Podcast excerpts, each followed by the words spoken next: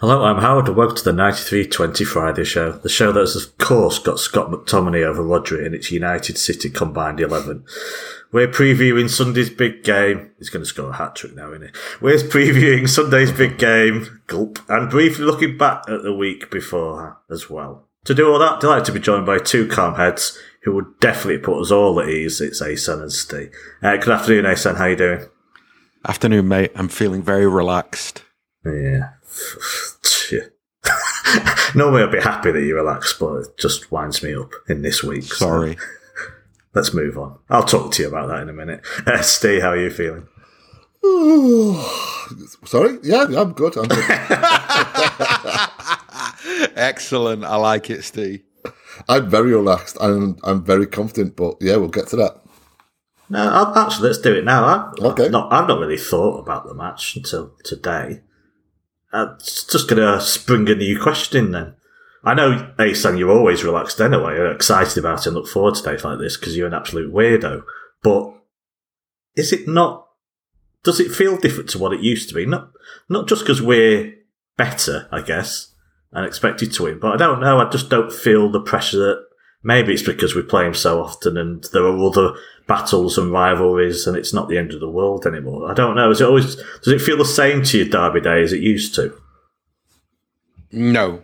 I mean, if you say, does it feel the same as it used to? I think that the 6-1, the Mancini 6-1 at Old Trafford changed everything forever, because I think that after that, there hasn't really been a time where the derby has mattered beyond the kind of the bragging rights. Like we have always subsequently had much bigger fish to fry than beating United. And I know that sounds a bit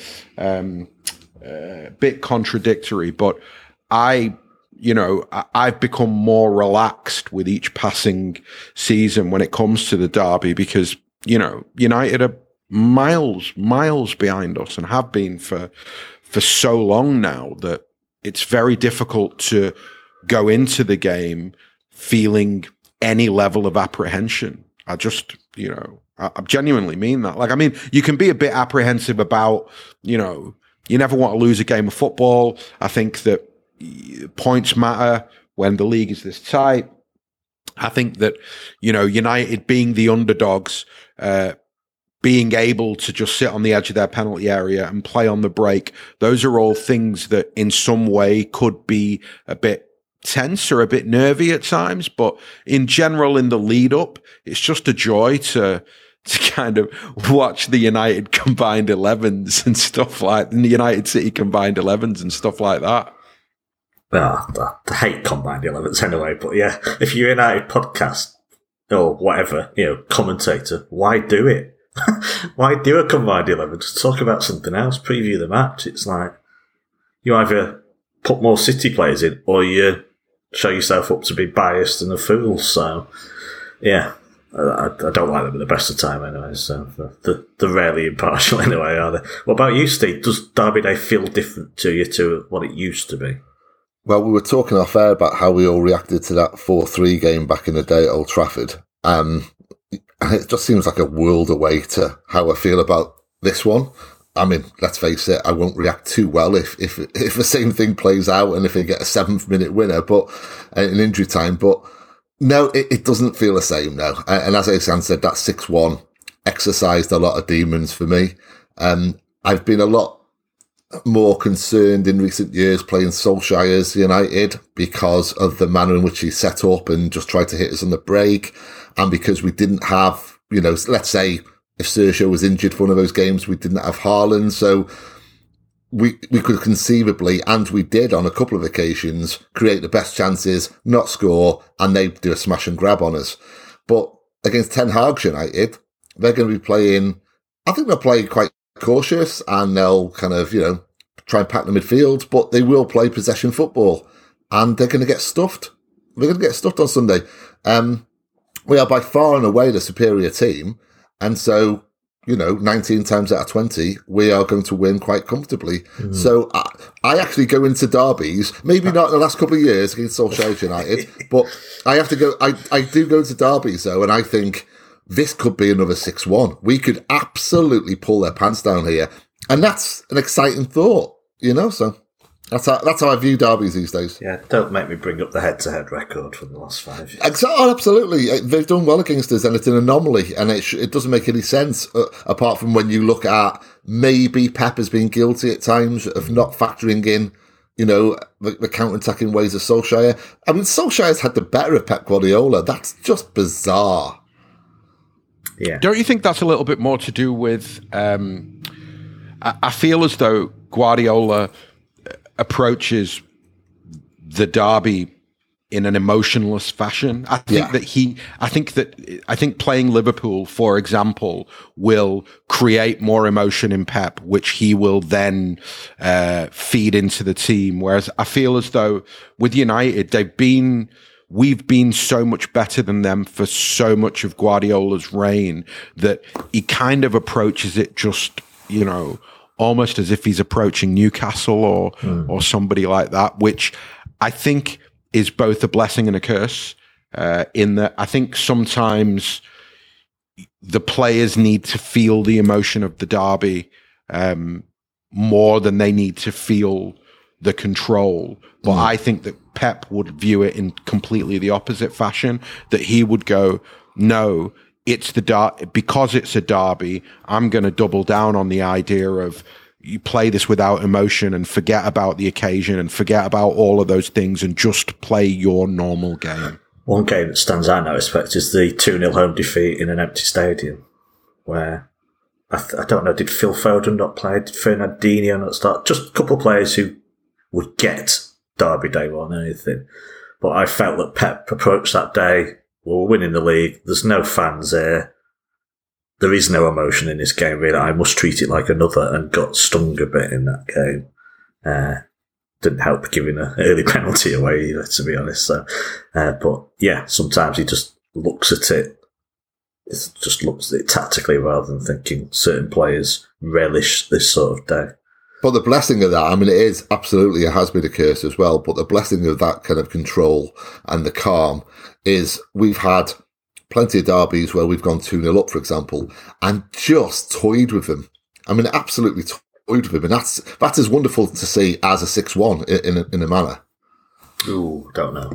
But maybe not. Yeah, that 2-0 at Old Trafford. It was quite hilarious that second half when we just passed it around and let them near it, but I'd have preferred the third, fourth, and fifth. Yeah, fair enough. Yeah, don't want to be disrespectful or anything by going past five. But, just before I have gone a bit left field here. Just before we do that, let's just look at some general stuff before we really dig deep into the derby. The international break is, of course, over. One injury, as far as we know. We were recording this before the press conference, but if there'd been other injuries, we'd probably have heard about it. One injury is John Stones. Not great news, of course, Asan, but could have been worse that we go into the derby with just this as an injury concern. Yeah, and Phillips, of course, as a more long-term, and Laporte coming back, But, the international break, we had a lot of players playing 180 minutes, playing relentlessly. So all in all, I guess it's, I say it could have been worse, even though John Stones getting injured is always so frustrating. I think more than anything, it's a blow for him. I think you could see by his reaction to the injury just how gutted he was. I think for City, we're in a fortunate position in that Laporte is back, Ake is back. We obviously signed Akanji and he hit the ground running, and Ruben Diaz is fit. And I think the flip side of the Stones injury is that Walker got minutes on international duty, which I think is a big blessing. I think the frustrating thing for all managers is players going away and getting injured on international duty, especially when, with somebody like Stones, for example, he's obviously had his injury issues, and City, I imagine, work very, very, very hard to keep him fit over the course of the season. And for him to consistently get injured when he goes on international duty is very frustrating. We definitely won't be playing right back on Sunday, so every cloud in there. What about you, Steve? It's a bit... seems to come back with mostly, full bill of health. Is it strange to you as well that we go straight into a derby after an international break, or does it make no difference at all? It's happened in recent years. I can't kind of nail down when, but it's definitely happened in the last 5 years. But it does feel strange, yeah, because you fall out of sync with the Premier League. You miss it, but you also fall out of sync with it, and you're watching Bulgaria against Luxembourg or whatever it may be, and suddenly you're thrown back into this huge game. So that does take a bit of getting your head round.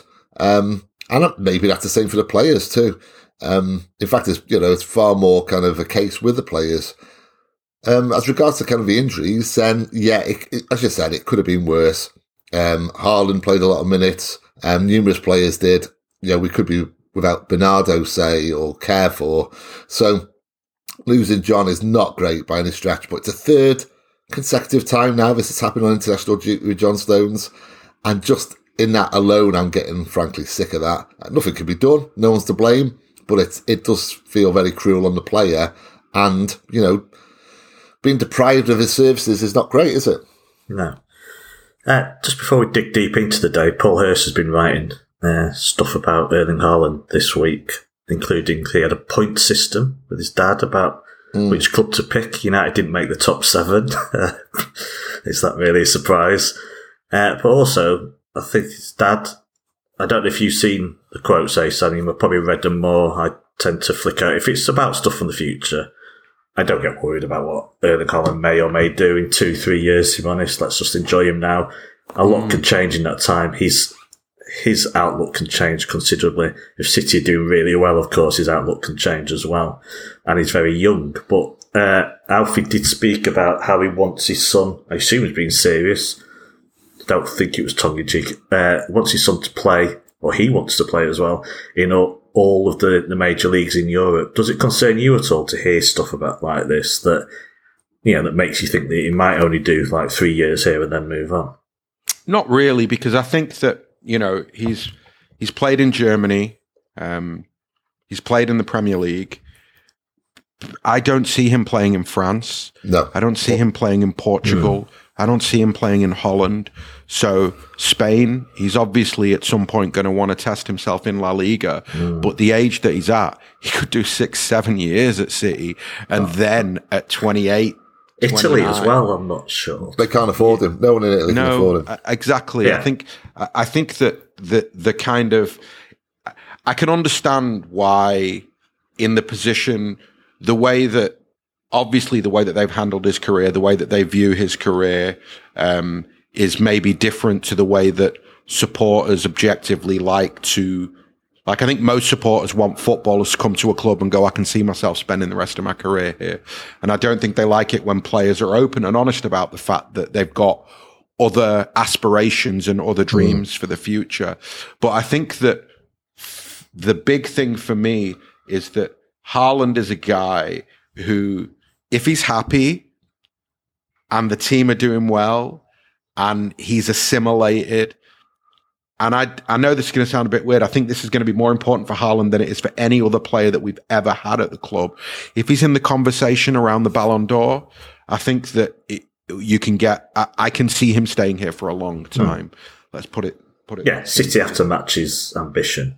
Absolutely. And I think that it's every chance, he'll see no reason to move here.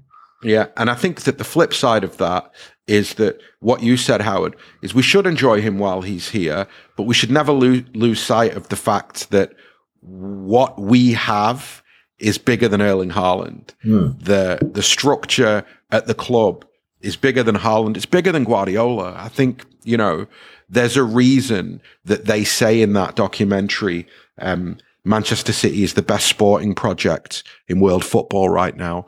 And it's not just about Pep. Obviously, Pep is a big part of it right now, but it's about much more than that. I think that I've said this before on podcasts, from the outside, no matter what is written or said about Manchester City, for the players who come to the club, they always talk about there being no better place because of the training facilities, because of the way the players are treated, because there is a kind of, you know, we are a huge club, but I think that we do foster a kind of, I don't want to say like a, we foster a homely environment for these players. I don't think it's quite the corporate behemoth that Real Madrid is, for example, or even Barcelona. I think those are two clubs that are incredibly corporate and incredibly political at the same time. And City are just not like that. So I have every confidence that unless you're like, I want to go and play in the heat, it's too cold here. Do you know what I mean? Unless you get that kind of Bernardo Silva bobbins, right? That for most players, they when they arrive at City, they don't want to leave, because you have everything that you could need there, whether it be trophies or it be the pay or just everything you could want for as a football player. You have the best of it at City, and that's why players like David Silva and Kun Aguero stayed for as long as they did.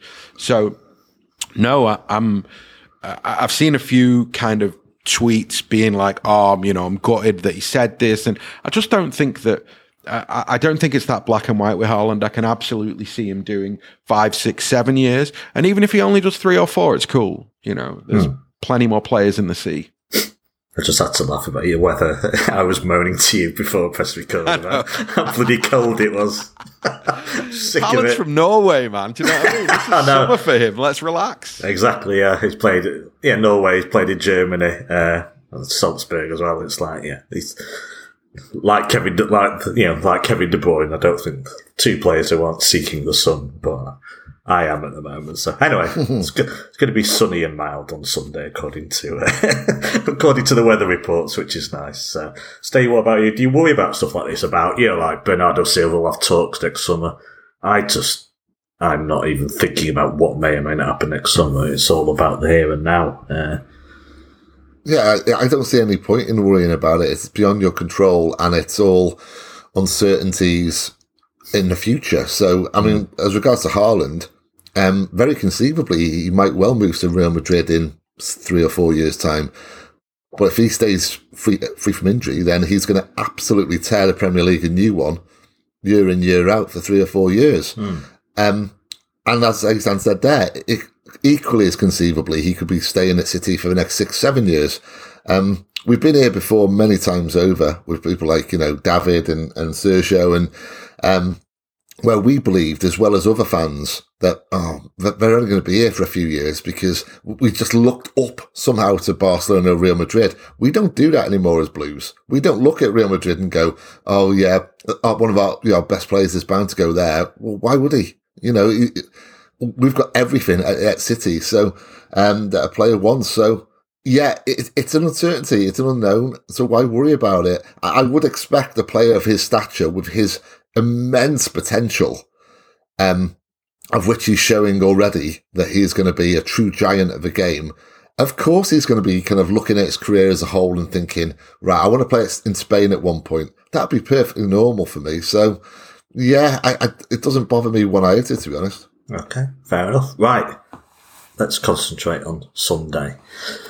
It's one lead-up question I think is quite obvious in a way. I'll start with you, Ace, and one for you both to answer.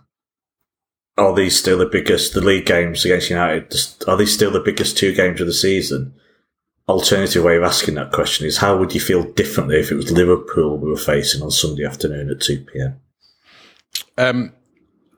I think they're different. I think the Liverpool rivalry obviously is very much a sporting rivalry. So I think I'd probably carry more apprehension if it were Liverpool that we were playing. With United and with the kind of bragging rights thing, I mean, it's different. I don't feel, I could never say this is the biggest game of the season. It isn't. I can't get myself that worked up about Man United. Maybe if they get really good in the next 2 or 3 years, and I think that's maybe the line for me, that, you know, for me to take the derby as the biggest game of the season, United have to be pretty good, because for as long as they're shit, it's just kind of comical. You know, It's just such a role reversal from my childhood and my teenage years where, you know, they were expected to win every derby. We were shit. And it was just a very different, there was a kind of dismissive attitude from United fans back then towards City and towards the derby. And I understand that now because I have that same dismissive attitude. I'm just like, I'm not that massively. I'm if we beat them, right, I'm less bothered, obviously, than if we lose to them. If we lose on Sunday, it'll bother me because I hate losing to United. It goes without saying. But if we beat them, I won't be waking up on Monday going, we slapped the rags. It'll be like, right, we were expected to do that. Got to move on to the next thing. Who wants to do a podcast? Yeah. No, I'm just thinking then, I think I've worked out why Derby Day doesn't affect me as much as before, but I'll come to that in a second. It's kind of obvious in a way, actually, now I think about it more. It's linked to this question, but United like 9-1, I think, to win the derby on Sunday. Is the fall not bigger for you, Asan, then, now that we're going into matches favourites and not expecting to lose like we did in the old days? Though I was always wary being thrashed in the old days. That's what I really feared. Humiliation, in a way. But is the fall not bigger for you if we do lose to a team that are inferior to us, or do you just, it can happen. Brush your shoulders off and move on, man. Like it's like losing to United at this point is like losing to Crystal Palace. Like, it's embarrassing, but you move on from it within 24 hours. So you look to the next game, you look at the league table, you remind yourself that you're here to win the title and they're not, and you know they've got to deal with the Europa League, and it's football. It's football. And I mean, let's be honest, and I'll maybe throw this over to Steve as well. Like, you know, United have really been dragged through the mud in the last 5 or 6 years. Like, not just from our point of view and not just from a footballing point of view, but if you look at the kind of the drama and the narrative and the media, it's all, you know, the Glazers, the failure of Solskjaer, the failure of Mourinho, the kind of, you know, the amount of money that they continually spend on players who just turn out to be absolute garbage. I mean, it's just delicious, man. It makes it really hard to get too worked up about anything United related. The reason I think it's diluted is the more big games you have in a season, which City now have, the less every individual one can stress you out in a way. Yeah. Because I can't go into 2 Liverpool games feeling the stress I used to for Derby Day, plus at least 2 games against United, plus probably Champions League semi-final matches, quarter-final matches, games against Chelsea, Arsenal, Spurs, all that. The big games are just like relentless in a way, especially at the end of the season. You have to change your outlook to such games, and I think it does make it easier to brush off because there'll be another big game along soon that needs winning as well. And bragging rights just don't last very long anymore, do they? Everyone shouts. Yeah, there'll be fans, if they win on Sunday, they'll be shouting about it for a couple of days, and then we move on. City are playing in the Champions League, you say, and they've got a Europa League game, and it's done. It's the league table is more important. I think that's what's diluted it. But for you, Steve, where do you stand on the United versus Liverpool and the importance of the games and how they make you feel, as especially on the lead up to them? I can only speak for myself. I know there's a lot of people out there who have a sincere and very deep hatred of United. I don't have that anymore. It's that kind of switch to Liverpool for me. There's no love for United, of course, but they pale now to Liverpool for me in terms of our rival, because maybe not so much this season, but in recent years, there has been a duopoly, and there has been a case of if we beat Liverpool twice a season, we're going to win the league. And also losing to Liverpool is unbearable for me. Absolutely unbearable. I have to stay away from social media. A lot of my mates are Liverpool fans. Let's face it, they're not the best, kind of most gracious winners around. United would be bearable. Well, yes. It would be bearable. But it'd be horrible losing to United, but it would be bearable. And that's the difference. So,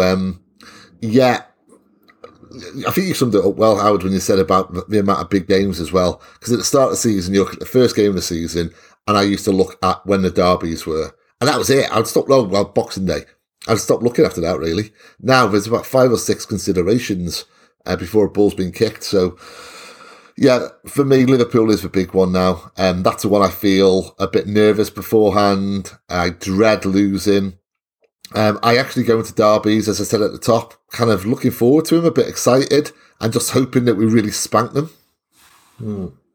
Yeah, I mean, in theory, the derby's always the one. It has to be. It's United City. But I always have this contradiction, is that ultimately the most important thing is winning the league, and that's why it becomes more important, because, as you say, they're more likely to be rivals, but hey. Maybe. But look at the games as well. I would look at the intensity of the games, the intensity of City v Liverpool. So, you know, that is almost proof in itself as well of how big a game that has become. Yeah. Right. Just before we talk about teams and that sort of stuff, what you expect, and we'll start with United briefly, don't worry. What's your plans for the day, Hayson, Steve? My plans for Sunday? Yeah. I'm watching the derby. Is that not with anyone? Just sit down at home and watch it at 2:00. No, it was. It's going to be sit down at home and watch it in the morning. I've got a lovely morning. I'm taking my daughter to a farm park just to balance it out. So basically, in the morning, lovely, lovely, lovely. In the afternoon, just vile, kind of bile and passion and hatred and all the rest that comes with it. So hopefully I'll have a nice balanced day in that regard. Hey, Sam, like you, I only ask because it's not the sort of game I could watch by myself ever. So yeah, I think I'd rather just go for a walk and check out the result if I had to watch it by myself. So. Really? Oh yeah. I mean, I had COVID, didn't I? Well, I had COVID for the Liverpool home game. You did last season, I remember. I was sweating like mad, and I still, obviously staying away from every other human being, I just couldn't handle it. I mean, that was a huge game, obviously bigger than Sunday. No, I mean, there was like a league title, could have been not decided that day, but huge swing if someone had won that game. Yeah. I couldn't handle it. Honestly, I watched 2 minutes, so I'm going for a walk, came back at half time, so winning, and then just went for another walk again. I can't handle the second half either, and just like, so it was 2-2, and watched the game after it had finished. I just know I'm terrible so at these sort of things. But it was a huge game, bigger than Sundays, wasn't it? But yeah, what about you? So it's my birthday dinner tonight, so I expect that tomorrow will be a very slow day, which means that I think on Sunday I'm going to go down to see a friend of mine, and we're going to go and find a pub and try and watch it in an Ibisenko pub, or, well, the English equivalent. I mean, as I say, because I don't really, it's for me, I've always enjoyed Derby Day, and more so in the last kind of 10 years, 11 years, however long it's been. I enjoy it so much that, like, I will have an early start. I will go for a nice healthy breakfast. I will, you know, mooch about with the wife in the morning. Lunchtime, I'll head over to Jules's place, and, you know, we'll go and find a bar and have some lunch and watch the football and thoroughly enjoy the day. Shame on me for not saying happy birthday to you. Happy birthday, Sam. Thank you, boys. Are you one of those that doesn't make a big deal of it? Because I have friends who just don't mention it's the birthday and don't even want you saying it. So, but I don't know if you fall into that or not. So, no, I don't fall into that. I don't. You know, I'm not a child. It's not like my birthday. Really, really oh no! I bought you a scare electric as well. No, but, like, you know, I'm not, like, for example, my wife, she hates her birthday. Yeah. She doesn't want a fuss made. She doesn't want people talking about that's her, all meant, that yeah. business. Yeah. No, I'm cool. It's fine for me. No. Well, happy birthday. So happy birthday, man. Yeah. Thank you. It's a big one. Big 3-0 for me. 30 nice. Today. And a nice present coming your way on Sunday about 4:00, hopefully. I hope so. Anyway. Yeah, one of my best friends' birthday on Sunday, but she is a United fan, so I can't say have a nice day. So have a nice morning, perhaps. Yeah, exactly. Right, the game itself. I say 5 minutes on United, just really a general look before we concentrate on City. Steve, I'm going to start with you. Is this the most competent / dangerous side? We kind of covered this early on, you know, when we talked about United. Competent / dangerous side to play City in the last few years, or do you see a little difference in previous matchups? It's a weird one because, of course, they've won 4 league games on their own, United. They're only 2 points behind City. I think we both agree they've got quite a long way to go to be at the level of City still, consistently. And Solskjaer had this weird competence when coming to the Etihad against Pep Guardiola. So it's hard to quantify in a way, but do you actually fear this United side more than previous ones? Because they are edging towards becoming a proper side again. Maybe not a league winning side, but a proper competitive side. No. How I see it, and it might sound contradictory, I don't know, but if this United team were taking on Crystal Palace at the weekend, for example, or Aston Villa, I would fancy them to win, whereas, 18 months ago, I would not. But however, coming into a derby and playing City, I would much rather fancy playing this United side than under Solskjaer, like I said, because I think they're going to try and matches like for like to an extent, and that is going to be their undoing. I just can't see them kind of playing dead and sticking 10 men behind the ball. There are certain players who I fear, like if you look at Christian Eriksen, I'm a huge fan of Christian Eriksen. And a game like this is just his forte, isn't it? He can really kind of get a bit of control in midfield for United to an extent. Look at Antony as well. I know he's new and I know that he could easily be a flop. But right now, he is bang up for proving himself and he has the attributes to do so. So there are certain players who, and also you've got to look at someone like Bruno Fernandes and just fear him scoring because he's such a vile individual. So, yeah, I'd kind of prefer to play this United team under Ten Hag. And yet, conversely, I do rate them more than I used to. Also, you got the chance of seeing Bruno Fernandes cry, which is... Exactly, yeah. And Casemiro as well might well start at the weekend, and, he's got form against City, obviously, with the semi-finals last year, so... And he's a top-quality player, of course he is. So if you're looking at Casemiro and Eriksen in midfield, then, yeah, that's almost, that could be a very equally competed midfield there. But then you look at the extremes, you look at attack. I mean, God, Haaland compared to who is it they're going to play up front? Kind of Martial, because Rashford's out. Is he out? I'm not sure he is. Could be back, Rashford. So yeah, it's whether he starts or not, though. I doubt he'll be start. It's most likely to be on the bench. And I don't think Casemiro would start either. I'd quite like that in a way. To throw him in now would be a bit stupid, I think. So do you not think he's a start? I think he will. Well, he hasn't been starting, has he? No. I think he will for this one, though. But then I say hasn't been started. It's just a quick additional question. Does it matter at all that they've not played a league game for a month or... Yeah, it's the same goes for a couple of... we've only played one, so it doesn't really matter, does it? Yeah, a lot of teams haven't played for a month apart from, kind of a European game. And then there's teams like United, Crystal Palace, who haven't played for an entire calendar month. And it just gives new managers, a chance to, kind of really get their ideas across on the training ground. And it's a plus for them, I think. But it goes back to what we were talking about earlier. You go straight into a derby after an international break. In this case, straight into a derby after, 3.5-week absence.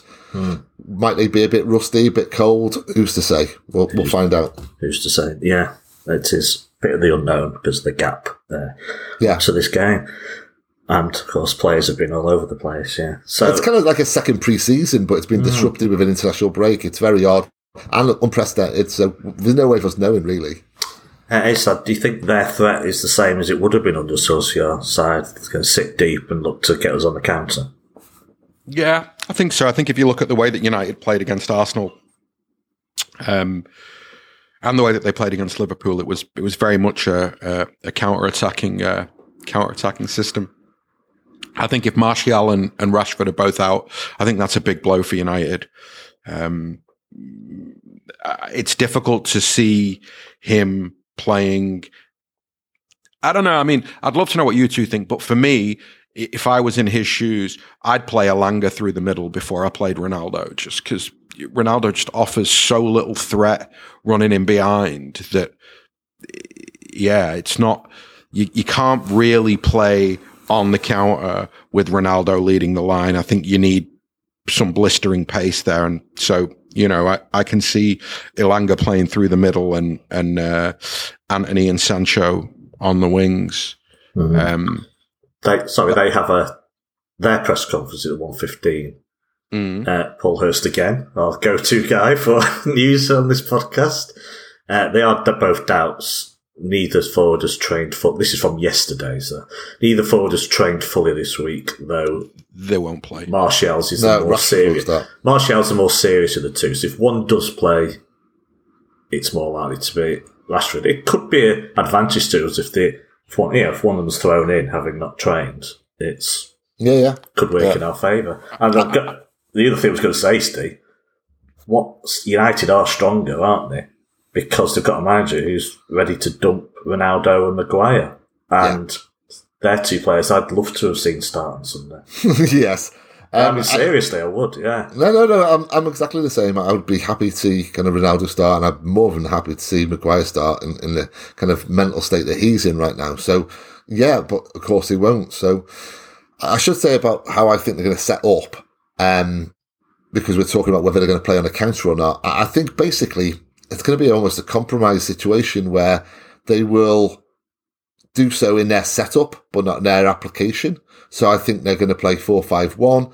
I think the two kind of wide players will play a lot of the game in midfield and just make sure that they're not outnumbered in midfield. But it won't simply be a case of setting a trap and kind of doing a counter. I don't believe anyway. I think they'll be looking to get a bit of possession in midfield and get a bit of control of the game, as much control as they possibly can. If I'm wrong, I'm wrong, but that's what I believe I'll do. So they may well fall between two stools in that regard. So that'll be interesting. Yeah, it's not necessarily bad news if they do see quite a lot of ball, because playing dead probably goes against, it gives us opportunities for counter-attacking and breaking forward, as we did periodically during the Wolves game, if they come out and play. So yeah. Right, let's concentrate on City. Hey Sam, the lineup. What do you expect? Two areas I think are obvious of any doubt of, and we may have differences of opinion or predictions, is who starts in central defence and, of course, the wide players up front. Do you have any strong inclination how this will play out, the side that Pep will pick? So, Walker, Akanji, Diaz, Cancelo, Rodri, KDB. After that, I've really flip-flopped on Bernardo and Gundo, and whether he goes with Gundo in the middle and Bernardo on the right, or he plays Bernardo in the middle and he plays a front three of Foden, Grealish, and Haaland. I'm leaning towards Bernardo in the middle and Foden, Grealish. And Haaland. No. I've flip-flopped now to thinking they might put Bernardo. He might put Bernardo on the right so he could play Gundogan as well. But who knows? I mean, who knows? Who knows? Yeah, I guess obviously it's like, it's really impossible trying to get inside Pep's head and figure out what he's thinking. But if you look at United's threats, then I think for us, it's going to be really important centrally that we cut out that Eriksen and Fernandes, that we cut out balls to them. So basically, their supply line needs to be killed, so that the centre backs are forced to go and play the ball directly out into wide areas. So the question is, do you have more of that? Do you play Bernardo on the right and Gundo in the middle, and you almost flood the centre of the pitch and give United the wings and go and say at the centre backs, try and make those passes out to the wings and then trust our fullbacks to win those battles? Or you play Foden and you play Grealish and you play Bernardo in the middle, and you kind of trust Rodri, KDB and Bernardo to deal with Casemiro, Eriksen, and Fernandes, which is what I think more or less that three will be in the middle. It's tricky, it's McTominay, to be honest, but yeah, same. You think it'll be McTominay over who? Casemiro. Really? Yeah. Why? I don't think he's started yet, Casemiro, has he? No, but I think he will have. He's had enough time now, you know, in the last 2 or 3 weeks where he's settled in now, so I think this will be his full debut. I mean, I don't know, yeah. Again, that's even harder for me to predict than what Pep's going to do. So yeah. Really? I think that's a pretty straightforward one because of the amount of money that he cost and the wages that he's on and the fact that, you know, it's not like he was there when Ten Hag joined. It's technically a Ten Hag signing. Mm. You're talking about, you know, Casemiro, who has been one of the top holding midfielders in the world over the last 5 or 6 years, and then you're talking about Scott McTominay. I think it's basically a no-brainer that if Casemiro is fit and they feel that he's tactically up to speed, that they'll play him. And actually, in my very humble opinion, I think the way that we play, Casemiro can be got at. Really can be got at because he's not the quickest. He's not the best running back towards his own goal, in my opinion.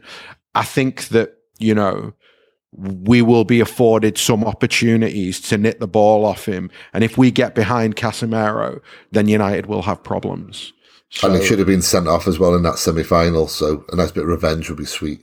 I think you've given some of the reasons why he won't be risked for this game and maybe the next one instead. But okay, no idea. So, Steve, what about you, the central defence? Does Akanji, Diaz, fill your confidence, or do you have some concerns with that? Yeah. See, I wasn't an expert on Akanji before he joined. I'd seen him a number of times, but he'd never stood out to me, for good or bad. So when he joined, I saw a lot of people who were quite, you know, knowledgeable about Bundesliga saying that he's prone to a mishap. And this happened on, you know, more than one occasion. All I've seen so far is a highly competent defender who reads the game really well and is very calm and makes the right decisions. And that's what stood out for me above all else as well, his decision making. I'm not jinxing anything here because I still carry that concern about what I read about him before he joined. So it's not fair to to put that at his door because all I can go on is what I've seen and what he's produced in the City top. But yeah, so I'm kind of happy that he's playing, that he will play. I trust him, but there's just that little nagging doubt in the back of my mind is to think, well, why would they say that if that's not the case? So I don't know. I think Dortmund have been defensively shambolic for a few years now. And I think that they've played in a way that's made none of their defenders look good. So I think there's an element of that. Yeah. And I think there's also a little bit an element of revisionism because he was going into the last year of his deal and he refused to sign a new deal. And you know how those things are, like, you know, like the natural thing then, particularly now he's moved to the Premier League and he's moved to City, is for, you know, some of the German pundits and commentators to be like, oh, well, he's not that good and he's got a rick in him and all of those things. But I think the comparison I made last week, I think, is that he reminds me of Jerome Boateng, and Boateng had a rick in him. There's no doubt that, you know, he had a mistake in him, but his positives as a centre-back, particularly in a Pep system, far outweighed his negatives, and I think the same will apply for Akanji. Hey, so how do you feel about Diaz season so far? Yeah, a bit meh, if I'm honest with you. I don't think he's been at his best, but I don't think that he's been terrible either. Would you play the two A's in central defence?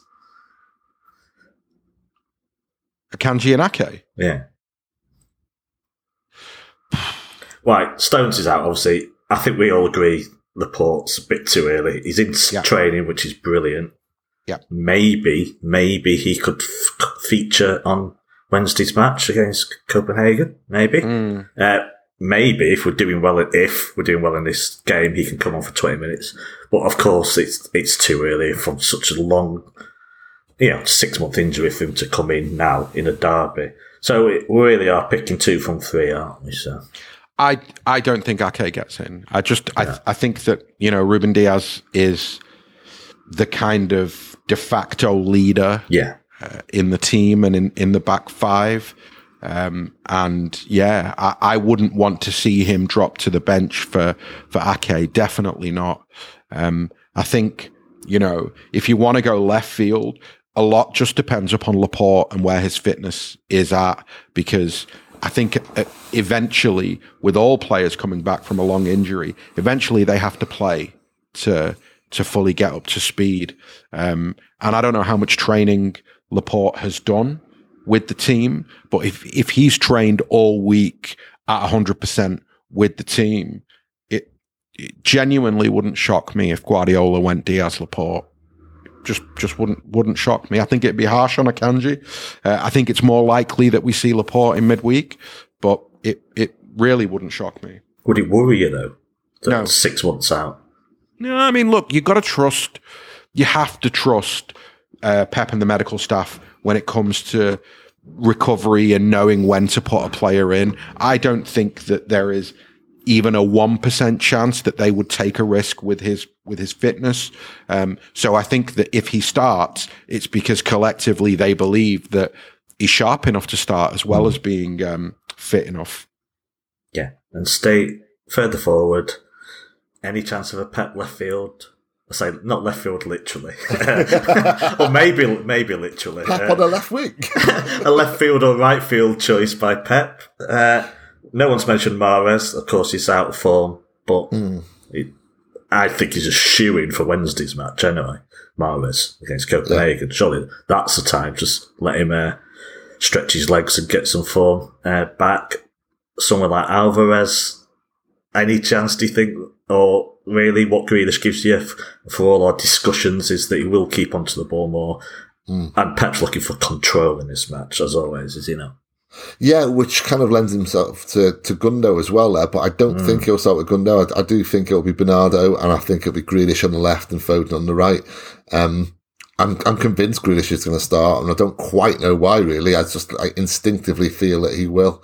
And I'd be more than happy with that. I mean, to be brutally honest, I don't mind who he plays if you're looking at that kind of rota of kind of 5 or 6 players.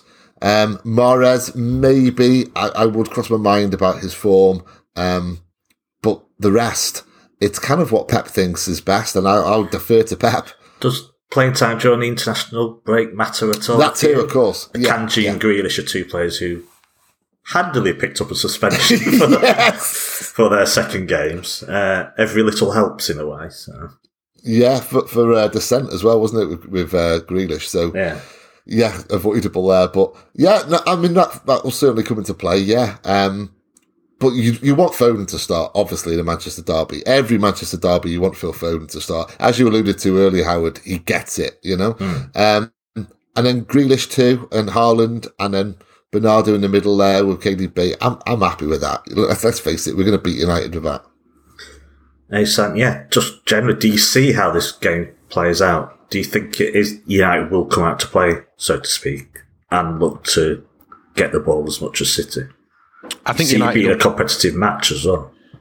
I think that United will play almost identically to the way that they played against Liverpool and against Arsenal. I think that they'll be happy to sit deep. I think they'll be happy for us to have the ball in certain areas of the pitch.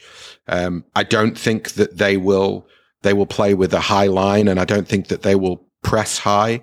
But I think the flip side of that is that they'll back themselves to carry a threat on the break. And so, you know, in the way that it plays out, I'm bringing the Palace analogy back, that it's going to be a little bit like playing Crystal Palace, in that, you know that defensively they'll be as organised as they can be.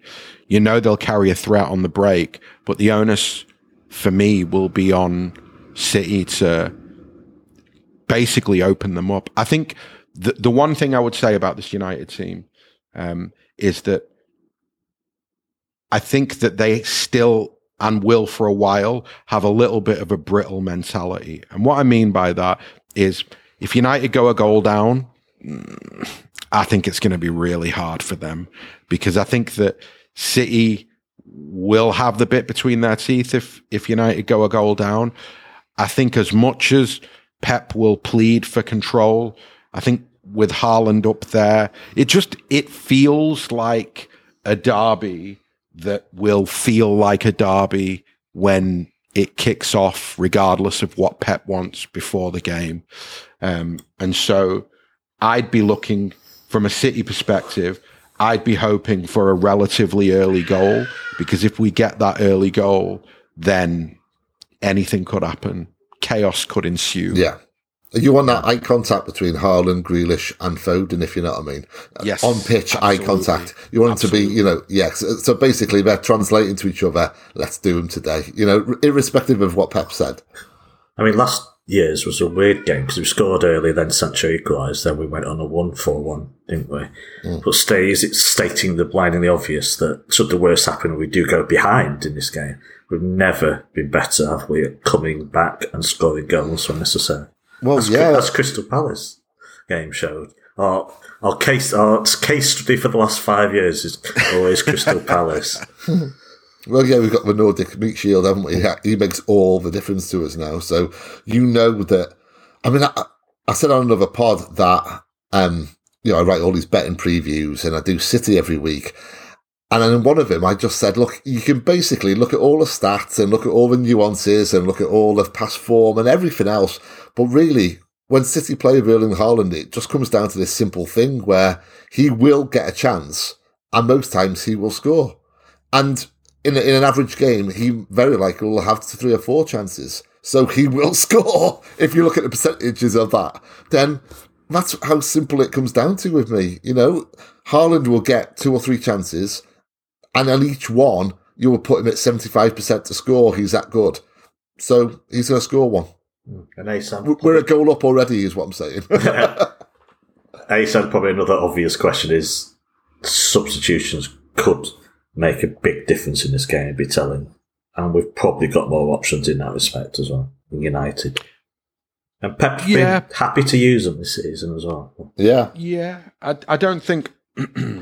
Honestly, I don't think subs are going to come into this game. I don't feel that, although City have a stronger bench than United, there isn't a transformative substitution if you start Grealish, Foden and Haaland. Oh. Yeah, I think you could argue that Alvarez will bring a lot of running to the front line and a little bit of chaos, but Mahrez and Grealish, in terms of their skill sets, even though they play on different sides of the pitch, are relatively similar. So I think it's the onus is on the 11 who are on the pitch to do the business. And, let's dream of 3-0 after the hour, and Pep gets to throw Cole Palmer on and Alvarez on, and it's a nice, lovely, lovely birthday weekend afternoon derby for me. Well, I guess there's nothing left then, unless something you want to talk about is to ask for a score prediction for this game. Hey, Sam, do you want to go first? Yeah, I fancy us a lot. I think it's going to be 3-0 City. Okay. Steve? 3-1. I can see United scoring. It could very conceivably be a thrashing, but I'm going to play fairly conservative and say 3-1. Hmm. 3-1 is a conservative prediction. How bad are Man United if 3-1 is a conservative prediction? I'm sorry to be that guy, but I don't think they are that bad. But I'm going 3-1 as well. So say that. No, well, look, they beat Liverpool and Arsenal in quick succession, and those are the two teams that everybody's are going to be our Premier League title rivals. So that's nothing to be sniffed at. I did watch the Arsenal match. I watched the Liverpool one. And to be honest, the second half was essentially Liverpool going at them. Mm. So they were really good in the first half of United, but it didn't last the 90 minutes, but they held on. Definitely. So you can see, to put 90 minutes performance in against City. They've got I don't know about that, to be honest. I do think they've got the makings of a decent back four. They're not there yet, but they've got the makings of a decent back four. So they could well kind of frustrate us. But no, I think we've just got too much quality. Have you seen? Have you all seen, like, so Dortmund played Ajax last season and Ajax won 4-0, and obviously Martinez was one of the centre backs for Ajax in that game, and Haaland played up top, and so there's a lot of the United journos and the United fans giving it, you know, Martinez has dealt with Haaland once before, and I'm just a little bit like, you know what? Erling Haaland on Sunday will be a completely different beast to the Haaland that Martinez faced in his Ajax time. And I also feel that Haaland is exactly the kind of fella who's going to take that shit really personally. Do you know what I mean? He's definitely going to be on social media, and he's definitely going to be seeing all that and going, oh yeah, I'll show you. So I fear for Martinez on Sunday, if I'm perfectly honest with you. You really don't want to make him angry. You really don't want to make him angry. I think Erling might brutalise him over the course of the 90 minutes. Does height matter on this occasion? Yes, it does. It's not just the height; it's the height, it's the power, it's the just, you know. I mean, very few players in my lifetime I've seen like Erling Haaland. I don't have the words really for how much of a threat and how dangerous he is. And I think, to be honest, I think it's a little bit fucking disrespectful, excuse my language, that I'm seeing anybody referencing, oh yeah, but look at what Martinez did with Haaland in the Dortmund Ajax game a year ago. Haaland has scored how many goals since he's arrived in the Premier League? He's played against how many experienced centre-backs in that time? I mean, come on. Like, if you're going to talk about something, the thing to talk about is Haaland and the threat that he carries. Martinez got made to look a chump against Brentford. He's had a couple of good games, a couple of good low-block games, where they've played almost entirely on the break, and suddenly he's like the guy who's going to handle Haaland. I've found all of that stuff this week to be quite funny, because I'm like, Erling is reading all of this and he'll have the last word will be Haaland's in that conversation, and it'll be on Sunday. Funny enough, I've not seen much this week normally. In the old days, he'd be wheeling out Paul Scholes to say that City will never be a match for United and so on and so on. You just don't see him come out the woodwork very much in recent years. Strange that. I don't know what's changed. Must just be me not finding everything. Everything's changed. Everything's changed. Yeah, but it's nice anyway. Just look, before we go, have a quick minute. Subscribers, do check out the Premier League preview show, which is out on Friday morning. I assume, Steve, you've given plenty of time to Arsenal against Spurs in that. Yeah. I just thought we'd have a couple of minutes at the end of this as well to talk about it. Is it a nice one? We've got a big derby on the Sunday. Do you as a fan like a palate cleanser, like a big game the day before like this? Because I think it'll help me just relax and forget about Sunday to have some big other games to watch the day before. I've basically written and talked all week about how the North London derby is the best derby to watch for neutrals, and it's got the more goals, most red cards, most incidents, most kind of comebacks. You go back the last kind of 25 years and it puts the Manchester derby and the Merseyside derby, you know, into it makes them pale, because it's got everything. And what really the biggest consideration is the fact that it's played on an equal footing. So in the last 10 years, Spurs, their average league position has been 4.5. Arsenal has been 5th. And they've both been going for the top 4. So every season, it's basically these two giants after the same goal at roughly the same level. I love a North London derby. Always something happens. And to talk about those goals, for example, the last 20 years, it's averaged out 3.2 goals per game, whereas the Merseyside derby is 2.3 goals per game. If you're drawing that out over a couple of decades, that's quite outstanding, that, the difference there. So, it's a really enjoyable game to watch, and it's perfect as well. Saturday lunchtime. It's just what I want Saturday lunchtime, that game. So, 0-0 it is then. Yes! Yeah. 3-1 was it last season? 3-0 for Spurs. 2-1, 2-0, 2-1, 2-0, 0-2, 4-2. Yeah. There's been 1-0-0 in the last 20 years. Who is it a bigger game for? Arsenal or Spurs? The 0-0 was in February 2009. There you go. Mm. No, it was preceded by a 4-4, so maybe they used all the goals up in there, and a 5-1, so yeah, they'd used all the goals up. I think it's a bigger game for Spurs.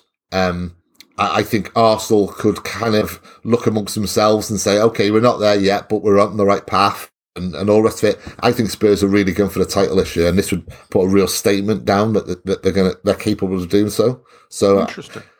For me, it's Spurs, I think. Both, I would say. Yeah, possibly. But Arsenal top them in need to keep it going. So, what do you think, Asa? I mean, it's hard to call. I do think it's a bigger game for Arsenal because I think the way that they've started the season, it's bigger in the sense that I don't think they came into this season going, we're going to win the title this season. Yeah. But I think that the way that they've started, they probably fancy themselves against a lot of the teams in the league. And I think that they will look at the defeat to United as bitterly, bitterly, bitterly disappointing. And I think that they'll want to put that right. And I think that they'll probably feel themselves that if they beat Spurs, the conversation will remain around whether Arsenal can challenge City over the course of the whole season. Whereas if they don't win that game, I think that it will be more, I think there'll be a minor sense of deflation after such a strong start to lose to United and then to drop point against Spurs. And they've got Liverpool next, so. Mm. As we said on the podcast last week, it's a big period for them. But they always lose to Liverpool, though. Always. Mm. And they've got Chelsea in November. So, this block of fixtures before the World Cup is big for them. Steve? Yeah? You just said they always lose to Liverpool, and the first thing that came to my mind wasn't Arteta's first match against Liverpool as Arsenal manager the game that stopped them getting 100 points? Didn't Arsenal take a point from that game and stop them getting 100 points? Because I remember celebrating wildly at the full-time whistle for that. So Arteta's, he's played Klopp before and got something at least once. Yeah, fair enough. But, I mean, their record in recent years, that side is poor. Oh, for sure. It's just that they always Arsenal it. I was going to ask a slightly different question. As a City fan, who should we want to win this match, or just hope for a draw? Well, here's the thing, right? And I'm only talking about myself here, and I'm taking all logic aside and just how my gut feels. Alan Davis's rant last year. Changed everything. It has, though. It sounded me so. I was never a fan of Arsenal. I never liked Arsenal. But I could tolerate them winning, and maybe in a game like this, I'd even semi-support them and want them to do well because they've got so many young players. It's easy to get behind that. But no, Alan Davies has ruined it for me. So come on, Spurs. Hey Sam, what about you? That still doesn't answer the question of who's City fans, because I'm asking who is who's the biggest threat.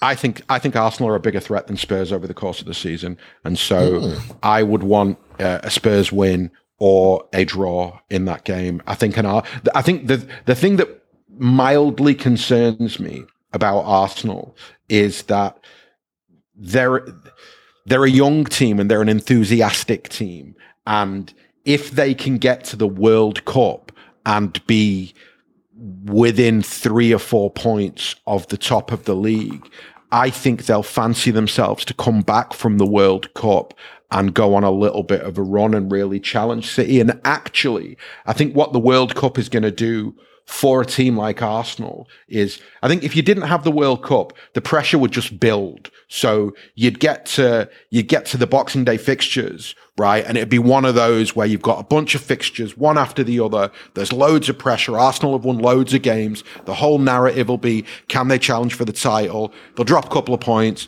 lose a couple of games, and the arse will fall out of them. The pressure will get too much for them. I think the World Cup break is almost like a pressure release valve for if Arsenal are going to challenge, whereby if they can get to the World Cup, it's almost like you break the season up into two halves, and Arteta says to them, well, look, we've come this far. You've got this break. Go away, enjoy the World Cup. And when you come back, we're going to do exactly the same thing as we did in the first half of the season. So I'd be more worried by that. I just don't. I know that everybody loves Conte, right? And I know that everybody thinks that, like, you know, Spurs are like a very, very, very dangerous team with Son and with Kane and with Richarlison. Something about them leaves me unconvinced. I'm just not sure they've been playing that well during long periods of games. But then you can probably say that for everyone. So. Isn't you can look at that two ways though? Because I agree, but they haven't been playing that well. The results, yeah. Yeah, they've got an extra gear to find yet, which is a bit concerning. Yeah, see, it's too early to know for sure, of course. Yeah. I asked that question because I've no idea of the answer. So, I think with Spurs, Howard, I feel the same as I did with Tuchel at Chelsea, and I probably, until I see differently, feel the same with Potter, and that is that I don't think you can play any version of 3-5-2, 3-4-3 and win the Premier League title. And I've been saying this for 2 or 3 years consistently now, that I don't think you can play that system and win a league that's got Guardiola and Klopp in it, because you rely, when you play that system, you rely on your own efficiency. And City and Liverpool and teams like that, they don't rely on efficiency. They rely on the fact that we will score a volume of goals. And so, ergo, we'll win a hell of a lot of games. And so, yeah, I look at Spurs, I look at that 3-5-2, and I just kind of go, yeah, don't fancy it over the course of a season. We will see. It is a cracking game to start the weekend off anyway. That much Definitely. Is true. So, right, that is a wrap. Asan, thank you very much for coming on and talking today. Absolute pleasure. Absolutely. The derby on the weekend of my birthday, doing the Friday show, it was an absolute no-brainer, mate. Absolutely loved it. Thank you. And Steve, thanks very much for coming on. Pleasure, man. Enjoyed it. Yeah, I'm off to sit in a dark corner for 2 days, venturing out briefly to take delivery of a mixed kebab and then back into the corner again. So soon this will all be over. Thanks for listening, everyone. Take care, stay safe, and more than ever, hope you all have a quite brilliant weekend. And as always, Asan. Up the Blues!